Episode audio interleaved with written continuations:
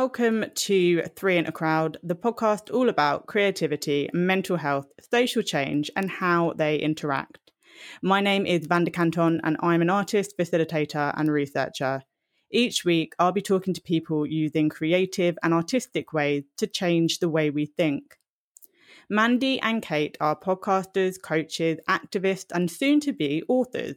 Their new book, Love Yourself Sober, is available for pre order now before publication on the 3rd of September. If you haven't gathered from the title, they are advocates for sobriety and conversation around the impact of alcohol. Their podcast, Love Sober, launched in 2018 for the currently sober and sober curious. With over 200,000 downloads since they began, they are well respected and much loved within the sober community, offering their own personal experiences and thoughts as a way to create dynamic spaces for others to consider theirs. They continue to address the grey area of drinking and providing options for people who are struggling with alcohol but do not necessarily get the advice or support they need. I always find Mandy and Kate to be incredibly nuanced in their approach and respectful of the individuality of recovery. I really admire these women, and I think you will too. Mandy and Kate, welcome to Three in a Crowd. How are you doing? Hello. Yeah, really good. Excited. Oh, It is thank exciting. you. For it's so nice to when you uh, because you know when you do a podcast and you get used to introducing other people, and it's so lovely to kind of hear the introduction and feel sort of like, oh, I feel quite proud listening back to that. You should be proud. I mean, 200,000 downloads. Whoa. yeah, it's bonkers, and it took us about six months because we were just doing it on our kitchen tables, and we didn't actually know if we didn't know how to check our stats, and we didn't know if anyone was listening. So we were just like having a chat, and then when we learned, we were like, "Oh my god, people are listening! Like we've got thousands of people tuning in. We had no idea." Did you did you kind of expect it to to be so successful? Not not at all. I mean, I I guess like um yeah, starting out like because I suggested the idea to Kate. So we met on a sober forum, which is Soberistas, which is kind of an anonymous fo- forum prod- predominantly for women. And we both of us had been kind of blogging and in and out of sort of sort of the sober forums for about seven years. And I had just kind of returned to sobriety again, like woohoo. Um, and you know, I'd kind of started listening to American podcasts about sobriety, and I was like, wow, this is like a brilliant way to have conversations. You know, it's intimate, it's about storytelling, it's kind of um, private. You can listen to it anywhere. You can be on the tube and no one really knows. You don't have to sit there with a book. So I was like, this is genius. But all the conversations were quite medicalized and quite kind they just lacked that kind of British conversate like chat and just you know how it is for you know a lot of us which is kind of that growing up in sort of binge drinking and and that sort of drunkenness being something that you I don't know that's something that's cheered on and that's accepted and that's kind of part of our very much part of British culture. So um I- felt like it was a good conversation to have and especially as mums and you know that whole aspect and mental health. Um but uh, yeah, I had no idea that anyone would listen. And then Kate and I are great because I think we're we complement each other very well. Um, because she's kind of that feminine energy and very like sparkly and very joyous and has a lot to say about self-care and a lot to say about that kind of side of things which is so important and about it being aspirational and about it being you know a positive choice and a feminist choice and you know and and then I I guess I've got that little bit of darkness of the kind of more mental health kind of chat and the research and stuff. So yeah and then Kate you know kindly kind of shared the whole love sober mission and um, idea really and about the book and so we decided to collaborate and et voila that's what, how it all happened i suppose yeah I mean, there is there is so much in what you just said. So let's unpack it a little bit or a lot. So on the one hand, I think you're you touch on a really important point about the cultural aspect and how, you know, drinking in Italy, for example, might be slightly different to the culture in the UK around drinking, which I think is, is something to consider a little bit. What's also quite interesting, and I hadn't I hadn't actually thought about, is the privacy of podcasting. And I think you're bang on that it is private and you can kind of listen to what you want and nobody else necessarily knows about it. But at the same time, I'm curious about how that impacts the way that you feel about it because for you it's not so private you know you're you're very open around your own experiences and your own stories which i think is amazing but also terrifying how do you navigate that kind of space and why do you think it's so important to share your own stories? Um, shall i start off? Okay. I mean i think it's a journey for sure and i think when people are stumbling upon it or questioning if they're starting to question their drinking i think at that point it's confusing dark lonely etc and i think both of us were very nervous about being out, you know, being public about it. Um, at the start, so we we met on a sober forum, you know, Soberistas, which was anonymous, and you create a little avatar and you create a fake name. And I 100% would not have been ready. I mean, it took me years. I think I was kind of, I think it was my fifth year of being in the sober sphere to do a public blog. And I, I worked with a coach who, again, I met on Soberistas. Um, and she encouraged she I literally had to have help to come go public. Like I had one to one support. And it was the biggest thing. I remember publishing Love Sober as a blog and just shitting my pants so badly because I was like, you know, still even like at that point I was like, what are people gonna think? The school mums are gonna know, people won't let their kids play with me, everyone's gonna think I'm an alcoholic. It was like it was really, really scary. So I think it's um you know, it's really important. I think one of the beautiful transformations is that we get more and more confident as we go on in our sober journey and more connected. And then we can talk about it publicly, you know, if we choose to. Um, and we are both quite sort of like, you know, I always say I'm an evangelist and you're an activist, aren't you, Mandy? Mm-hmm. So we were really, it, I think we were both really wanting to shout it from the rooftops, really but just took us a while to get there because like you say the you know it's a personal journey as well which which needs safety and privacy i think for a lot of people mm. yeah and i think mm. um you know part of the reason behind it was that you know we were reading stories and we were learning so much in kind of private safe spaces about people's stories and the, the essence of reading other people's stories and learning that you're not alone and that you know, and especially for us in this kind of grey area, which I'm sure we'll talk about, where it wasn't like, you know, everything hadn't collapsed and we weren't, you know, going to rehab. It was just like a manageable kind of so say manageable problem within the home you know and and very much behind closed doors and then you go into kind of these private sober spaces and, and, going oh my goodness like i'm not alone. Like so many people are doing this so many people are questioning it so many people are going to the doctor and being told to moderate uh, you know but that's what they've been doing all this time they've been trying to control it they've been trying to put sort of numbers around it and and and manage it because we're told that it's really important to keep alcohol in our lives and so it was like well if we can just be a little bit brave and take that first step. And also, I mean, we started really when, you know, just sharing stories of other women that were in our community and people that we knew. And then it kind of built, obviously, we have like authors and kind of experts that come on the podcast now. But initially, it was really just like, let's just have, let's the, have chat. the chat. Yeah. yeah. That was our that was our mission statement, wasn't it? If we can just talk, because we we we believe so strongly that you know, healing happens um, when you when people chat when you talk when you have that like oh this has happened to me. This is you know and and there's something very intimate about the voice isn't there? And i think you and me talked about that didn't we man we were like okay. It's different from reading it. When you hear people's voices you feel like you're in a room with them and it has that sisterhood and that camaraderie. Mm. i mean i think you probably know already how I feel about speech and voices. And I think, again, that is absolutely something that I would advocate that there is something about speech which makes things i suppose in a way it's the embodied experience so it's not just some kind of random tech that doesn't attach to a human being. It's very very human. What's interesting though is that you're also talking about uh, you know being in a it's a physical space with people and and sharing that the intensity of the atmosphere sometimes or that kind of physical connection. Now obviously we've just gone through or going through a global pandemic.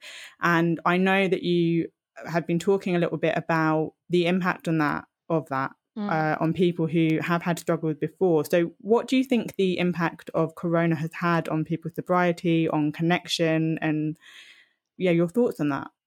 I mean, it's gone two ways really. Like part part of it has been quite positive in a way because we've had to get skillful about how we connect with people. So you know there's been there's been a massive growth on kind of like online meetings. Um, you know she recovers has two meetings a day for free which is amazing for women to kind of connect. Um, and you know they're their sort of philosophy is we're all recovering from something. So that's open to anyone who identifies as being recovery, whether it be from mm-hmm. eating disorders or grief or whatever, you know. And so that's been an incredible sort of growth space for for women. And you know, and and in a lot of spaces that that that has kind of I think when you're challenged it it makes you kind of get creative so in that sense it's been good on the other sense you know we've we're starting to work with Alcohol Change, and they've just released some statistics about the kind of impact on drinking and certainly people are drinking more and the kind of statistics coming back is that there's no there's no kind of recognition of of not carrying on like that. It's like well this is how i drink now. So that's a very scary mm-hmm. kind of thing. And you know and i think there sort of worldwide there is a concern about the impact on mental health. And so, you know, we talk very much about the kind of link between problematic drinking and mental health. So there there is definitely like a a real um, issue there. And and again, because you know, a lot of sort of addictive practices are because of loneliness and uh, because you feel like no one understands and that you're alone. Mm. So, you know, that that that impacts on people too, I think so yeah it's it's a it's a scary time but we're being creative and that's what's great within the kind of recovery space i think. Mm. and i think it's really interesting about what you said about that kind of embodied experience vanda. Um, and i think with my take on it would be we're doing the best we can aren't we all collectively? And thank god for technology. So i do quite a lot of yoga and there's nothing quite like being in a room with people and co-regulating and having that shared space. Mm. if you if that's available to you and if they're the people you really vibe with. But thank god we've got the technology so it might miss out on all that you know don't get me started on the polyvagal theory and nervous system regulation that we get when we practice together. Um you know it's all real. But um but those being able to sort of at least connect, see each other's faces now, and have that sort of global reach again for people who we really vibe with, you know, and can have those conversations with, that's just a lifesaver, isn't it? And I, I think, like you said, it's sort of creating these dynamic spaces, and maybe we get our sober support online. Maybe then we get that feeling of having that that nervous system regulation, which is so important to our sobriety if we go to if we can access something local you know we can sing with people we can you know if we approach it holistically we can pop the pieces together and the sober sphere works amazingly online i think mm. that, that would be my take on it and i think everyone's realizing the power of connection now because of mm. the self-isolation and the lockdown you know i think everyone's gone holy moly i didn't realize i wanted to run out into the street and hug people like hug everyone, even the postman, postwoman, like, you know? So, Let me just take a pause to uh, just acknowledge that you said holy moly. I mean, that, Holy moly! I didn't swear. I, didn't I wasn't expecting that. Wait, wait.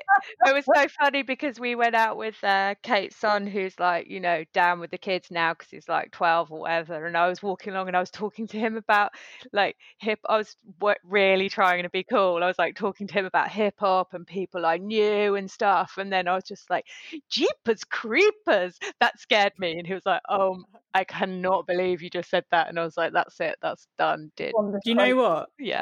I actually had uh, I, I had a eleven year old teaching me some UK slang recently, and I was surprised. I was like, "Oh my days! I actually can't even. I don't even know what he's saying." And then he and then he was like, "Okay."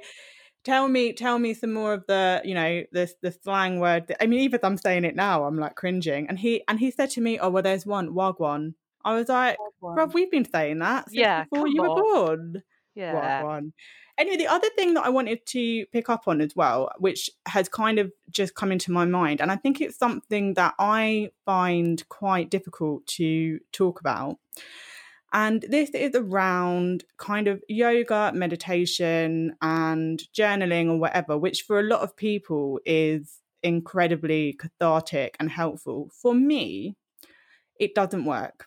And I feel that there is a certain, let's go with hardness that I feel and that I carry, which I do not um, denigrate. I don't regret that. I like that element of myself. But I feel like sometimes a lot of the conversation around mental health and well-being is very soft and very gentle. And, you know, there are obvious benefits to that. But I'm wondering what your thoughts are on whether or not, because in my view, or in my concern, is that it's a hyper feminized way of living. And are there other ways for women who are not necessarily feminine or who do not necessarily want to slow things down in the same way that can connect? And am I completely wrong about that? Like, may it could be that maybe the fact that it is difficult is telling in of itself, but I don't know. I feel like that's the gap for women who maybe are queer or consider themselves more masculine to engage with these different different ways of thinking. Mm. I think Yeah, we might well, two two um, things going on. Samantha, yeah, you take. yeah you- well i would oh, I, I mean i Mm. wouldn't want to sort of pigeonhole any person's kind of approach I, I don't know whether it's necessarily feminine perhaps but certainly i don't know whether it's trauma informed you know you know and for me that's i mean i i have really struggled to do anything in that realm because of kind of complex ptsd and so you know and i think it's a very very important part of you know how we move forward within talking about sobriety talking about recovery in whatever sense it is to be trauma informed and that is trauma informed for all groups you know and all people because um, if you've had certain experiences or if you are of you know a certain you know color or if you're a certain you know um, sexual preference you know whatever you know your own personal experiences that needs to be nuanced and that needs to be respected um, so i think that's part of it and i think that's very valid because you know i i certainly think that there needs to be um, sort of ways to approach that. The other thing i would say is I, I think a lot of these kind of movements have come out of a very masculine space. So it was like you know i mean initially if you had any problems with alcohol the only place you could go was aa you know which was kind of written for men by men um, which is very masculine. It's very about sort of breaking down the ego. It's very much about kind of um, yeah that kind of um, that sense of of hard talk you know tough, tough love and so i think for a lot of people that that didn't work either. So i think there is it's kind of like we're in a it's gone very pro feminine spaces I suppose and sort of more feminine approaches about kind of nurture and self-care which is very much where we sit. And that's kind of been in a reaction to us not finding spaces where we could get help ourselves and so i think it will kind of just end up hopefully where everyone can get their needs met no matter what that is Yeah, so I think I can really uh, I relate to what Mandy said, and I, I totally agree. I also think there's a couple of things that I want to pick on in that I think that the self care has a really fluffy label, but actually that's about self leadership self advocacy, mm. self um, agency, and authority. I really do. That's that's the way back for so many women and and men. You know, it's having those chats. What do I need? When you can meet your needs, you're not going to outsource your needs to an addictive substance or behaviour. Hopefully, yeah, you're going to have more of a handle on it. So maybe it needs a slight rebrand there. Um, the other thing is that, you know, I was talking about polyvagal theory and nervous system regulation. And what Mann said about, look, you know, for me, it would be like, do what works. Do what works, keep doing that. If something doesn't work, let's have a look at it. Um, and also, there is a process, you know, if there has been trauma in the picture, your um, meditation is maybe not going to be accessible and it's not going to be helpful because there is a dysregulated nervous system occurring. And to work with that you have to tone it. You have to you know there, there are there is a whole process and there's a whole kind of uh, system of working with somatics which can help tone and strengthen the nervous system. And so it's a real you know like if you've had some kind of trauma then meditation is like right over the other side of what is going to be comfortable and helpful and in any way kind of pleasant for you. Yeah. So that's uh, Irene Lyon is a good resource. She's on YouTube.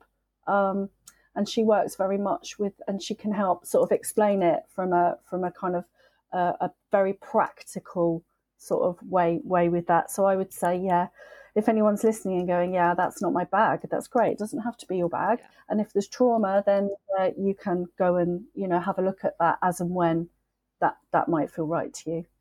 Yeah, I mean, I think thank you for those responses. I think that they're really they're an example actually of what I was saying before about you being very nuanced and accepting of people finding their different ways to sobriety and also to recovery in whatever that looks like or however that feels. Um just to pick up on a few of your your point and there's so many things to pick up. Let's just talk for like hours because your brains i just want to explore them more. Firstly do i want to do this one first or do i want to do something else first? Let's do this one first.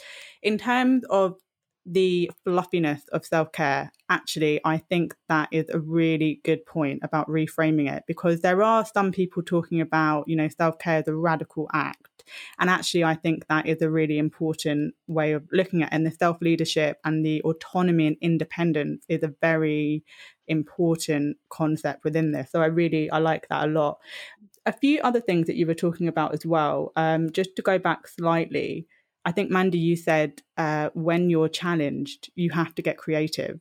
Now, you were talking about that in the context of kind of creating online communities or finding different ways to connect. But I wonder how that actually manifests in your coaching as well, and what kind of creative methods you're you're using in your coaching, and also what coaching even is.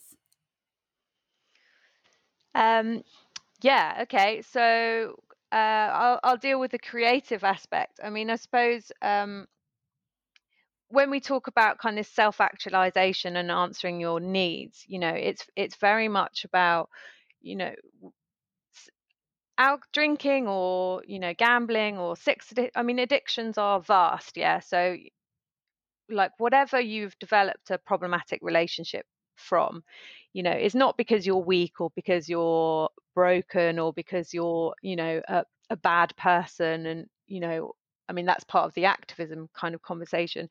It's not because you have sort of bad behavior it's because something's happened to you and you're trying to fill a void and you're trying to feel better essentially. So you've developed a maladaptive way of trying to uh, manage your emotions. So when you can get skillful and start building in things that you love and practices that you love and and things that nurture you in in a healthy way then you start to build your own kind of agency to make changes in your own life. So you know creativity a lot of people that um, kind of get successful i say in in sobriety or whatever recovery it is is by tapping into that creative part of their brain. Because essentially when you're when you're craving or when you want something you know we're a bit neuroscience nerds but you know that's kind of back brain. It's your fight flight freeze. It's like wow just give it to me. I need it satisfied and i don't know. And it's a real panic kind of way. And part of the the way of kind of realigning your brain to work with your relational centers the you know where you make good logical decisions the the frontal cortex is by creativity and by kind of tapping into what gives you joy, what um, lights you up, what gets you excited. So um, we we always kind of encourage that exploration with clients of like you know depending on the trauma informed kind of aspect. It might be a looking back to when you were a child like what did you love when you were younger? But perhaps that's not an appropriate you know it depends on the the client. It could be looking sort of dreaming about what do you love? Like what do you see in other people that they do and you aspire to? You know is that singing? Is that dancing? Is that kind of creating? And then looking how that impacts on the nervous system and the body. You know for example something annoyed me this morning. There's this mm. whole conversation going on about within the recovery um, kind of within thought leaders unfortunately there is this kind of rhetoric that questions about racism is not a, a, a question for recovery which makes me really angry because of course it's a question of recovery because it's it's a trauma. So anything that is traumatic to a person should be addressed within the recovery uh, conversation. So it made me really angry um, and anger's not a bad emotion but it needs processing you know so i put on angie stone pissed off tune and i danced around my living room singing that you know and it helped me process what was going on so i used a creative practice dance uh, listening to music which is creative, listening to the lyrics of someone else to help me process a difficult emotion. And, you know, before I got sober, I would have held that in my body all day. I would have not understood what it was about. I would have rushed through the day being really busy, overwhelmed. Probably would have shouted at my kids because I was feeling tension. Then I would have felt worse about myself. And then I would have opened a bottle of wine, and that would have been my way of solving it. So, yeah, I guess that's the way creativity comes into coaching because you're like, so, you know, what, let's, let's explore what fills you up you know so you're not left kind of um, vulnerable, I suppose. Yeah, I don't know if you've got anything to add, Kate, about what's coaching. Yeah, no, I think I think you explained that really beautifully and a really lovely example as well. and I love your kitchen dancing. Um, what I would say, yeah, so to sort of clarify, I guess why coaching is a is a good is proving successful you know as a as a kind of a missing piece that people are, are, are finding useful is it's it's quite respectful. If it's done right it's respectful um, because it's very client led so it's um, very person centered there's a lot of reflection um, with the client where you reflect and mirror and match their language. So you rapport with them. So that's going to affect the relational centers and build agency like mandy said there's a lot of um, positive psychology behind it, which again, they're all evidence based practices um, to build what we're saying about agency. So if you've, you know, if you've outsourced, if you've had trauma, if you've had, uh, you know, places of disempowerment, you're going to need to build that agency. And, and so that sense of choice and not being labeled and being able to choose your own language, your own practices, your own fit is hugely important for that process. Um, like it's really fundamental. And I think we're only because of the emerging neuroscience and evolutionary theory and, you know, the science of happiness that's coming in um, and how that intersects with positive psychology and coaching. Um, I think we're only just starting to realize it. It's really emerging. So it's really exciting. And I think really when you just Oh, we feel like we're sort of a bit on the crest of the wave with, with it, I suppose. But it's like, is it working? It certainly seems to be. And the other part of that, though, is what what we seem to be finding as well is is our group processes. Then, if you plug people into right, you can work individually with a coach. That's really useful. But once you plug them into a group practice, you see magic happen because then you're getting the connection and the peer report and support with each other and more empowerment because they're like, yeah, I'm going to take this, I'm going to mirror that back to you. So we're doing sort of women, women space, women only spaces with groups, which is, yeah, I mean that's lighting us up at the moment. I don't know if that um that answered that question. I think I went off the subject and more and more. Um, this is really really hard for me to structure my thoughts because I'm like yeah and this and this and this. Um, I also just to just touch on the the groups and so I I do run groups um, primarily using uh, rap spoken word sound sometimes just noise which is brilliant um, and also with individuals and it is very different um, when you're working one to one or you're working in a group and both have massive advantages and I do think that you're right about the, that kind of group dynamic can give another layer. And again, it's that embodied experience, isn't it? But in terms of the the one to one, you know, really what you're talking about in, in terms of being holistic, building rapport, talking about your own experiences, is this essence of trust. If you've had a traumatic experience, that trust becomes fundamental and it's also very hard to find right? Now we've also been talking about trauma and i think there are there are multiple levels to trauma which you've already mentioned. So you have the kind of personal trauma which people are maybe more familiar with. People are not necessarily uh, as familiar with the idea or the concept that actually there are political and social traumas as well. And when we're talking about racism i think it that is really needs to be at the forefront um, of what we're talking about. And just to think about wherever that trauma comes from, how that links to drug and alcohol use. So, what I'm thinking of here is that you're very cautious and considered in the way that you use language, and you're not talking about alcoholic and addiction and dependency. You're using much more accessible language, which I think is, is not only important, but it's also more hopeful because if you go to AA and you say, Hello, my name is whoever and I'm an alcoholic or whatever, it's almost like you're that's it, you're labeled now. And there is if you think about the the idea of the model of change, so you know, you move to action and you, you might have a relapse. The, the, it goes round and round. At some point, you've got to get off the loop. Do you know what I mean? And the way that we use language is so important for us to believe that we can exit that circle.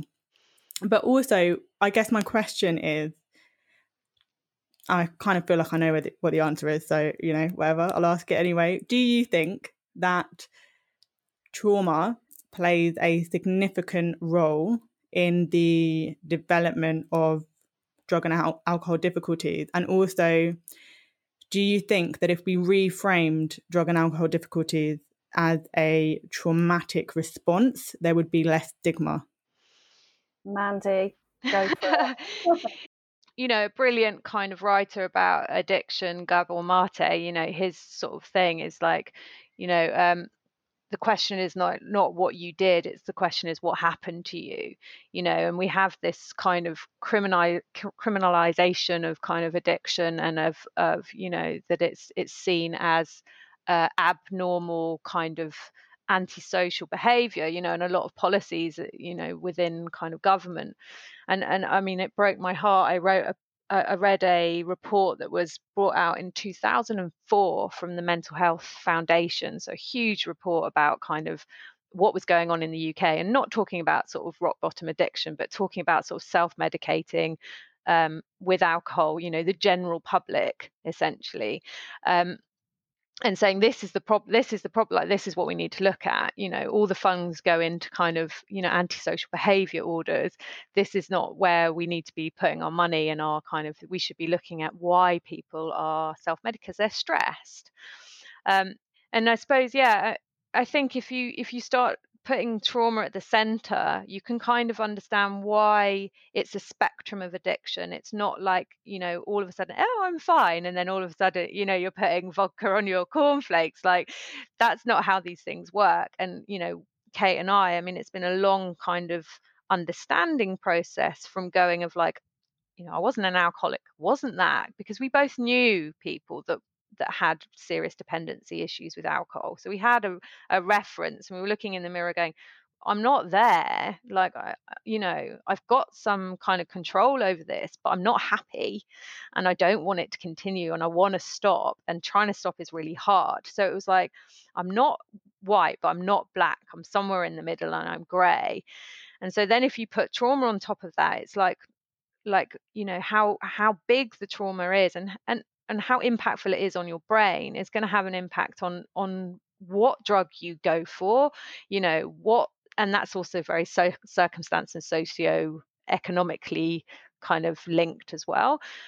But also, you know, every day we have impactful experiences you know so when you start when you start looking at adverse childhood experiences which is a huge kind of study that's come out it's like divorce has an impact is traumatic you know and um shame bullying you know and so then you're looking as a female eh, sort of experience it's like well you know self-esteem is so low in so many women because we grow up kind of being shamed for our body being shamed for our teeth our hair like body hair all of this you know bullying the way that we're spoken to the way all all of this is impactful and so all of this plays a part in why people drink. So yeah i mean trauma is fundamental to can i can yeah. i just um just to uh, I'm noticing that I'm increasingly challenging in my podcast recording, so let's get going. Um, just to touch in on the divorce thing, um, yeah. the divorce thing, but just uh, given it sounds like you're you're framing that within, you know, you're talking about trauma can come from so many different places, and that yeah. these things can be impactful and considered in a, in a trauma based way.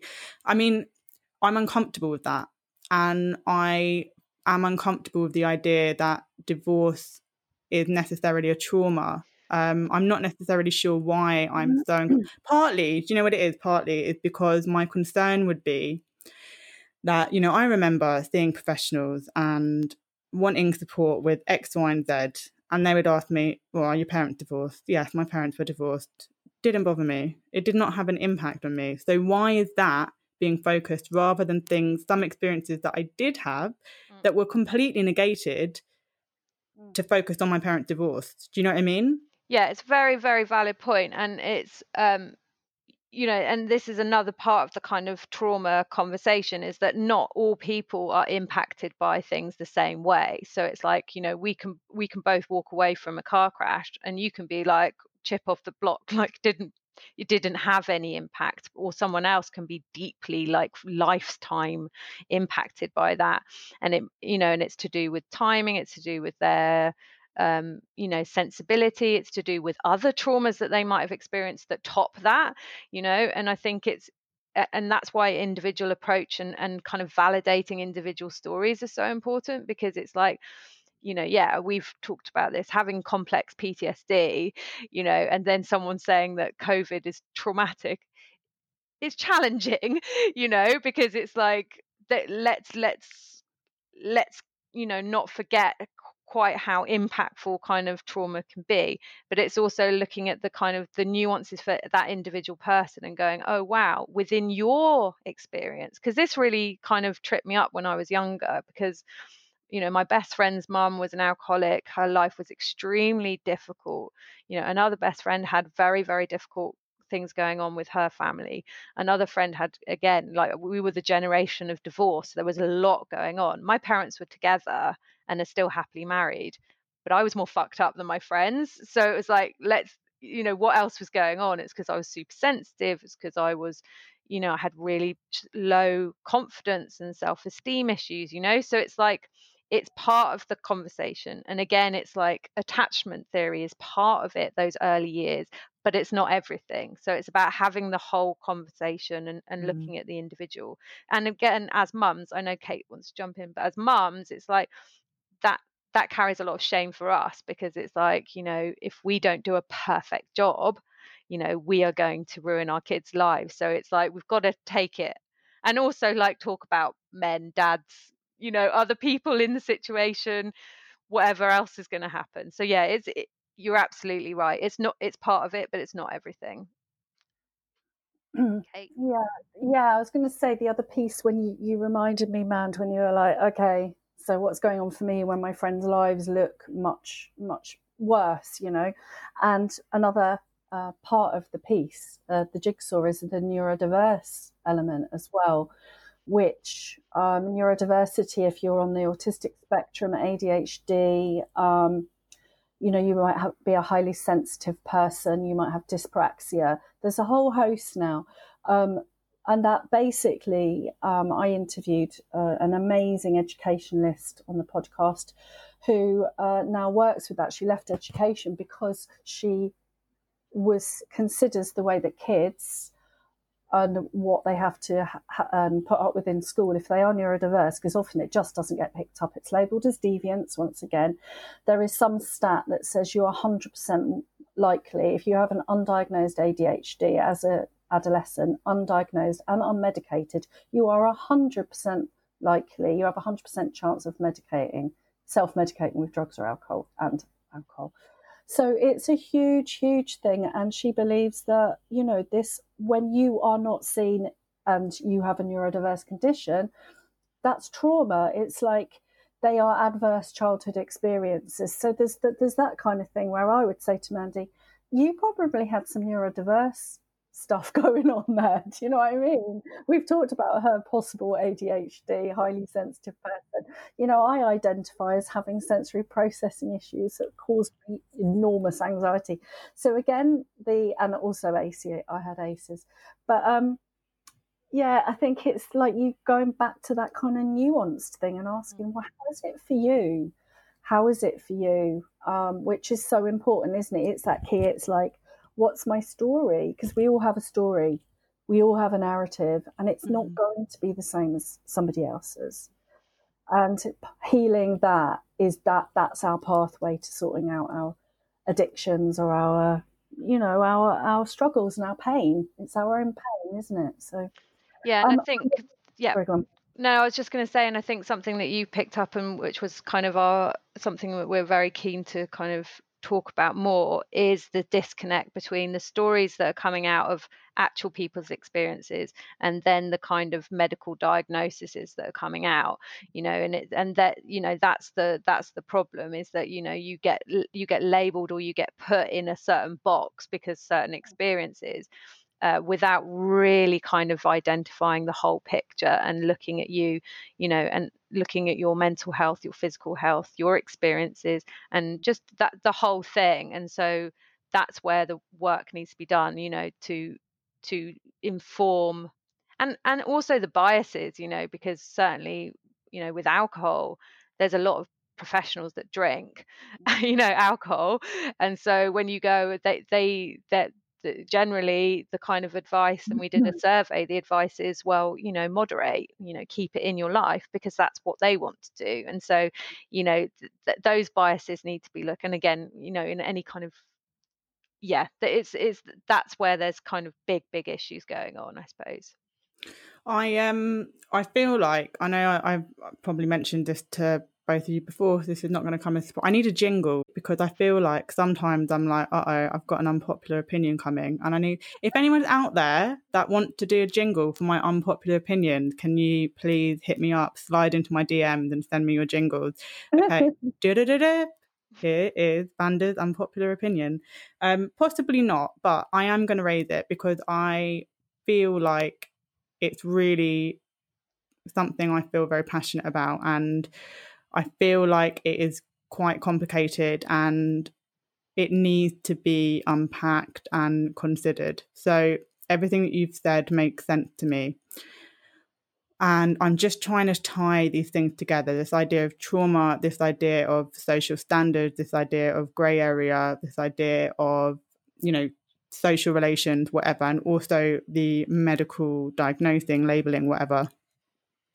Is there a danger that we are moving into a world where everything is diagnosable.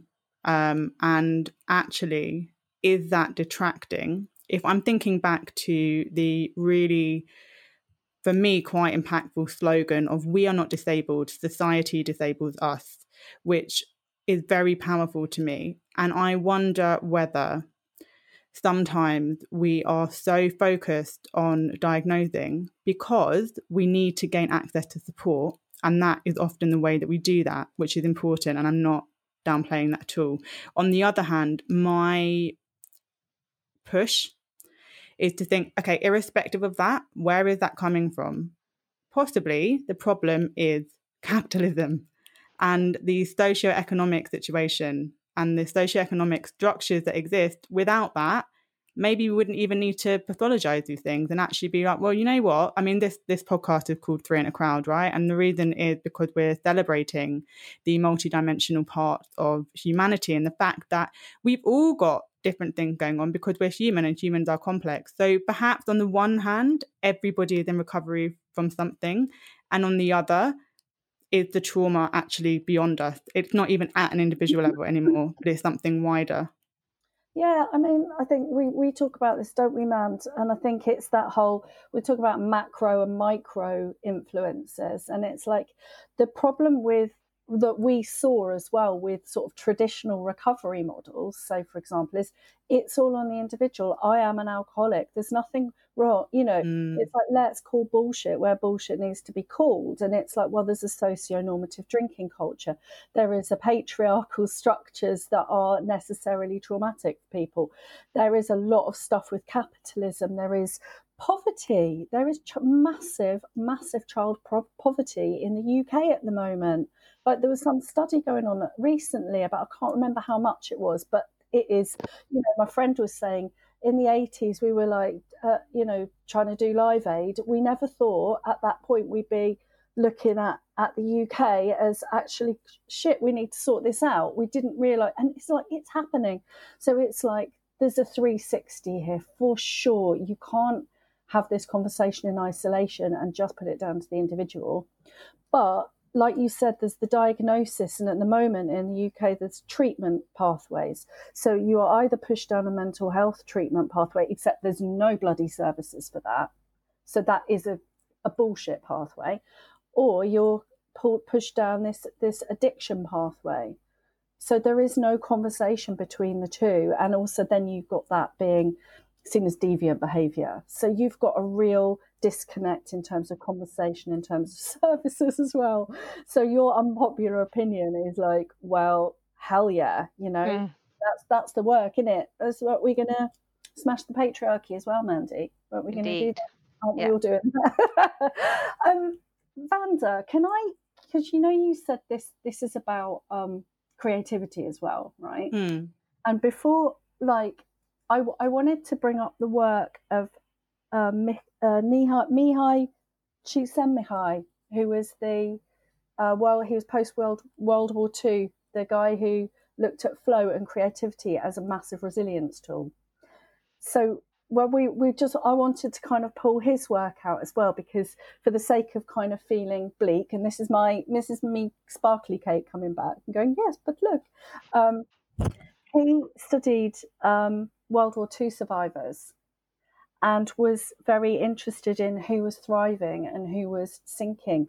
And one he he seemed to find that people, creatives, um, and people who had some kind of yeah creative outlet, they tended to thrive and survive.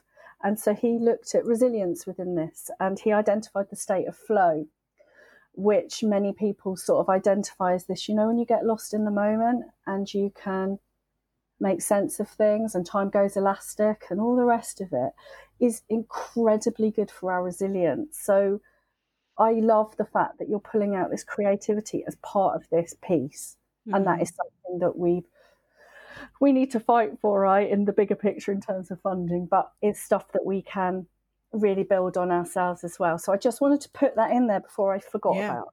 Yeah. yeah, no, I think that I think that's great. Um I I also think to uh, this is I don't think this is an unpopular opinion, but let's give it a go.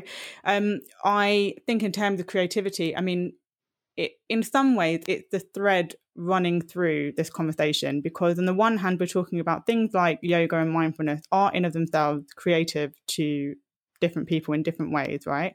And for me, I'm definitely not, if anyone doesn't know, I'm not an advocate for traditional mindfulness whatsoever. I really don't like it. But I do find if I'm writing or listening or playing around with music, that is to some degree my mindfulness. However, I suppose it also comes back to this political angle because some people's creativity is criminalized. And I feel like I have to say very clearly that I do feel, and to bring it back to racism, that some creativity, like hip hop and rap, uh, is criminalized. If you look at UK drill and how that's being censored, and I think um, maybe that's that's something that we need to address like how why is it that some creativity is more permissible than others do you know what i mean um but yeah i i think that's a really and you know that that flow is so translatable to music as well, which is my first love. Um, I also just before we wrap up, it's really important for us to talk about this bloody book that you've got coming out, which is so exciting. And I I want to know everything, and I know you're not going to tell me everything, but I'm going to see what you will tell me. And also, I would be really curious to hear what the actual process was like because it is a creative process and it's also, I would imagine, incredibly stressful. So, how are you feeling about it coming out? What was the process like? And tell us as much as you can about the book. Um, yeah, I mean, it uh, just full disclosure, it wasn't very stressful because we worked together. So like, and you know, and that's been amazing. And yeah, mm. when you when you collaborate with people and and that you have a kind of uh, a very very deep level of mutual respect. Um, you know, it's it's been an absolute pleasure, really. You know, because we just kind of, I'm terrified of a uh, of a blank page. So Kate takes the first, you know stab at the uh, spreadsheet. So. Yeah, of a chapter, you know. So so you know, and then I can then I can kind of work with that. I like to sort of you know break things apart and put them back together again and shift stuff around um, and so and then kate will sort of add some sparkle and then i'll add some facts and so yeah that's kind of I um, mean, we've definitely worked on our strengths. Um, what's it about? It's a self care guide to alcohol free living for busy mum, mums or mothers, mothers. Um, so yeah, uh, I'll let Kate explain kind of why, because it was her, it was her book initially, and then she luckily kind of and thankfully brought me in on the project. Um, in terms of the creative process of getting it out there, um, we we worked together, but we also asked for help. So, you know, other authors that we knew, we kind of asked them what their processes was, and you know, we we were strongly, strongly advised to kind of um, get an agent first. So we had kind of had some publisher meetings and things like that because you're like you want to do it on your own, um, and we were kind of constantly strongly just like get an agent get an agent so then we re kind of shifted to to get an agent sending out proposals.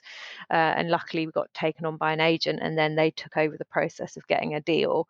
Um, and it is uh, published by mental health uh, independent publishers. So that's really, really nice for us because, you know, some of the profits go into their foundation and into their mental health work. Um, so that feels really good and really positive. Um, and yeah, I'll let Kate sort of say a bit more. Yeah, well, I'd like to sort of echo what Mandy said. It's just, it was an absolute pleasure. Um, and I just think we, we feel very lucky that we work together. Um, and like Man said, so I used to be a journalist and a features writer. So I, and Mandy is an amazing um, sort of factual writer. So it's sort of we highlighted our our strengths, and uh, again, yeah, I'm not afraid of a, a brainstorm and a and a and a blank page. So Mandy can often really pin down an idea and bring research to it. And I can bring that kind of features writery sort of uh, angle to it. So we what our idea was that we want to it to be a clever book, but like and to have the proper research in it. But we want it to be like your best friend because it comes from our journeys a mixture of our journeys being on the ground, talking to other mums, being at the school gates, going, Holy moly, I've said it again. everyone talking Go about for three. wine. Yeah, I will do. I'll make sure I get another one in. So wine, she's you know, just swearer as well, so you know she's holding it back. I like... know. So that kind of yeah, like school mums, that that kind of that real kind of gritty on the ground stuff, but also having all the evidence based stuff from all of our studies. Because the other side of us is like we're proper like neuroscience nerds. We love studying. We have literally studied our asses off the last seven years and read every book there is. So it's kind of that balance between, you know, getting it right and being informative enough, practical enough, and best friend ish enough as well. Because at the end of the day, we're all mums and we're all women together. Um, so it's really it's really like that i suppose is is our mission with it and it yeah it was my idea but that's because i was used to the medium of writing i guess um, in my work but i love the she recovers kind of motto of together we're stronger because it's basically everything that is true. It's like I couldn't have done it without Mandy. Mandy couldn't have done the podcast just sitting there talking to herself. So. I probably I don't know. really should. you could have just having a word yourself. But you know, and um, so what I don't know what about to say about we.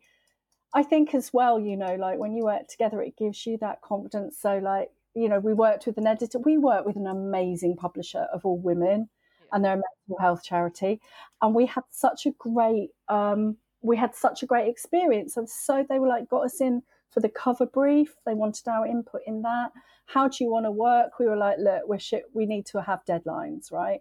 So we were able to break it down month to month and work as we saw we could with a copy editor backwards and forwards like they respected the fact that we were busy mums they were amazing Yeah, they so we love trigger they're amazing and and jane jane the agent um Yeah. Trigger Publishing, yeah.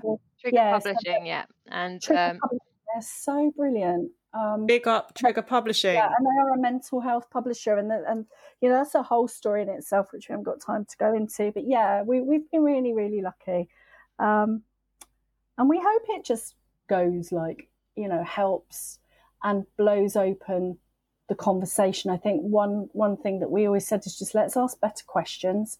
Like so, it's not about mum shaming. You've got to be a perfect mum and give up drinking and da da da. It's like okay, what what do you need? Like you're being sold again, Vanda, because we're talking about this socio-normative culture, something that's convenient for the patriarchy of capitalism to get mums working their butt off and tell them if they have a glass of wine at the end of the day, they're just that's good enough. It's not good enough. So let's ask better questions about what support we need and how to, you know, to help be well in ourselves and our families.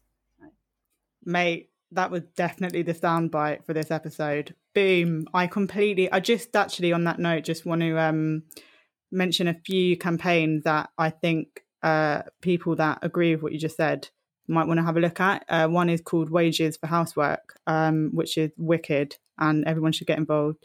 Um, and that's Crossroads Women's Centre and Global Women's Strike. They're amazing. The other thing, just to mention as well, is that throughout this episode, we have name dropped slightly She Recovers. And if you're thinking, She Recovers, what? Then you better subscribe to iTunes, friends, because more will be coming soon. mhm. So I think it is time for what's the three? The variation of the question I'm asking everybody. So generally it's kind of like top three, da da da da. Um, so Mandy and Kate, I'm going to ask you to give me three words because the reason let me give you the backstory to this. Um so you kindly had me on your podcast and you asked me what were my reasons for loving sober. And i was thinking maybe i should ask you that. Like how how much do you get asked that as well? And, and to talk about it for yourself. So my question to you both is are is what are the three words that you would use to describe sobriety? So, for example, mine would be, and they can be contradictory, it's fine. This podcast is partly about contradictions and the beauty in that. For me, I would say that sobriety is fierce, I would say that it's empowered, and I would also say it can be scary. What are your three? What the three? Uh, freedom, pride, and badassery. Hmm. Love Mandy. Yes. I've just had a thought. Yeah. Instead of words, can you do it in sound?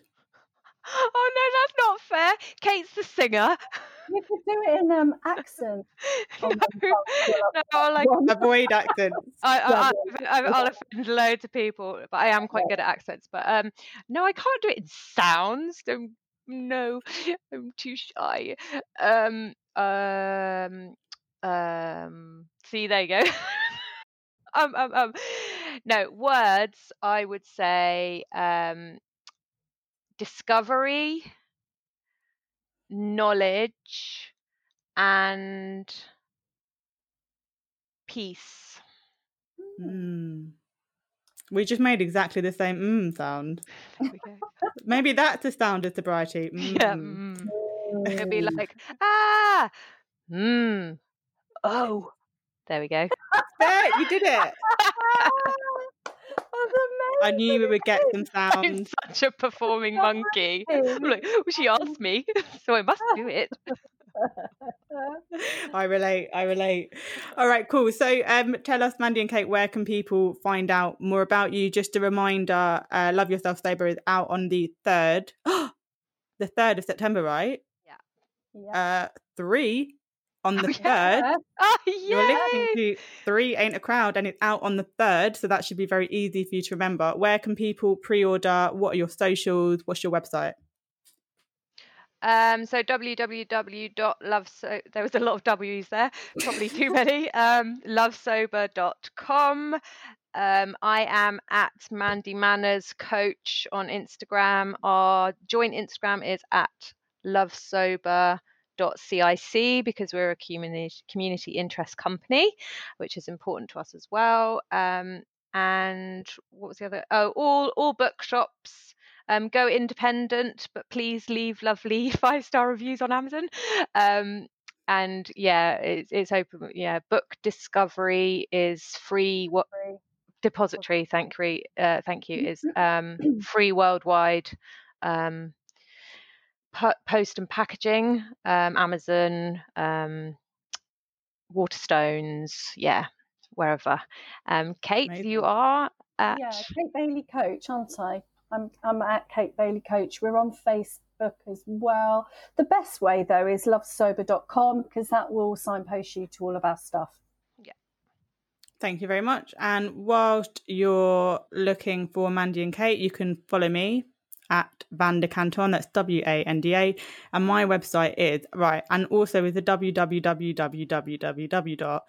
Does anyone say www dot anymore? Do you know what I mean? Like, Uh, right.